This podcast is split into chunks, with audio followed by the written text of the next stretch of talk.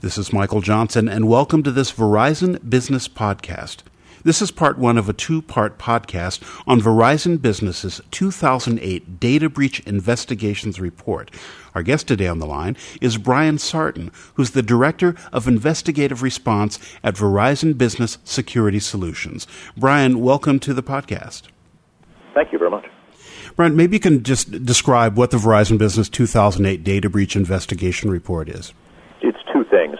One, we've tried to create a very definitive source for security breach and data compromise statistics and trends. And as an IT security professional, I've noticed over the years, and I imagine many others have as well, that you regularly get requests from people looking for specifics relative to security breach and compromise in the countries and the different companies that are typically targeted by this. And there's a real lack of substantive information in these areas available out there, particularly of objective type.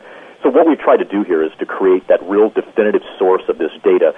But at the same time, I think that what we found is in terms of going across our caseload, and we've built into this some 500 different forensics investigations in the past that span as many as 230 million, if not more, unique records and some data, sort of hidden forensics investigators' perspective, even some of the largest data compromises that have occurred the world over and brought this together to not only create that source of metrics, but also give the reader some insight into some real hidden forensics investigators' perspective. Essentially, what is it that is really buried in the press releases and the incident reports um, for each one of these major compromises that have occurred. What is it that these companies and the readers can really learn from the hard lessons and the major contributing factors and the sophistication behind these kind of attacks that is not typically available to the general consumer? So we've tried to integrate all this information together to not only give the reader something that will reaffirm some of the suspicions they have, but also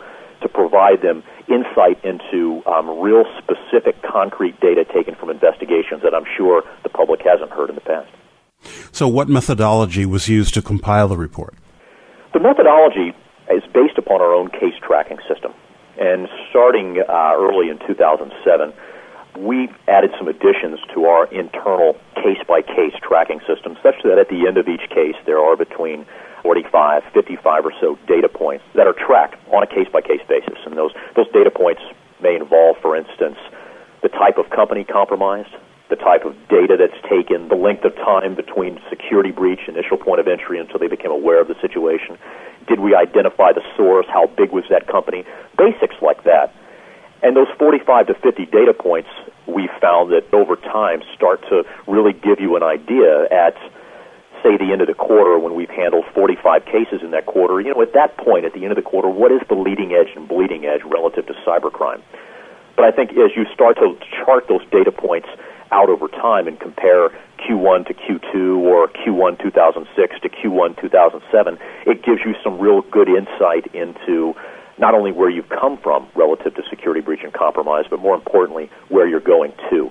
So all of that information relative to each one of these cases has really been brought together to formulate some of those statistics and metrics and the graphs buried inside the report. Now, why did Verizon Business Security Solutions decide to issue the report?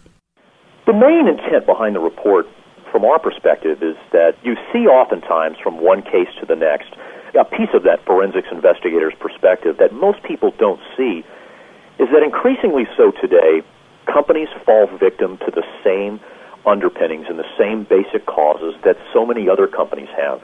It seems to be these days that hackers and fraudsters take the path of least resistance in terms of getting into companies and getting access to this data and getting it out. And with that said, even basic security measures oftentimes are very effective deterrents. And the problem is that we see from one investigation to the next is because organizations and enterprises in different industries across the globe, because they don't have insight into what it was that these companies did wrong, the victims of compromise, because they can't see what those causes were and what those contributing factors really were and understand the true nature of some of these attacks, it's so difficult, for me in particular as a forensics investigator, to see so many companies, five, ten, a dozen, fall victim to the same basic security breach that has already hit other organizations in that month or in that quarter. So the purpose of this is aside from the objectives that I mentioned earlier, is to give people some good insight into practically applicable solutions that they can use to keep their own enterprises out of the headlines as the next victim. Now, I know that the report has quite a bit of detail, and I think to give it its breath. We're going to actually handle that in another podcast. So we'll look forward to joining you in the next podcast. We'll really delve into the details of the 2008 data breach investigations report. So, Bryan, will you join me again at that time? Absolutely. Okay. Bryan Sartin is the Director of Investigative Response for Verizon Business Security Solutions. And if you'd like to find out a little bit more about the 2008 Data Breach Investigations Report, you can go to verizonbusiness.com. But certainly join us on our next podcast. And Bryan, it'll be great to, to have you again and look forward to speaking with you. Thank you.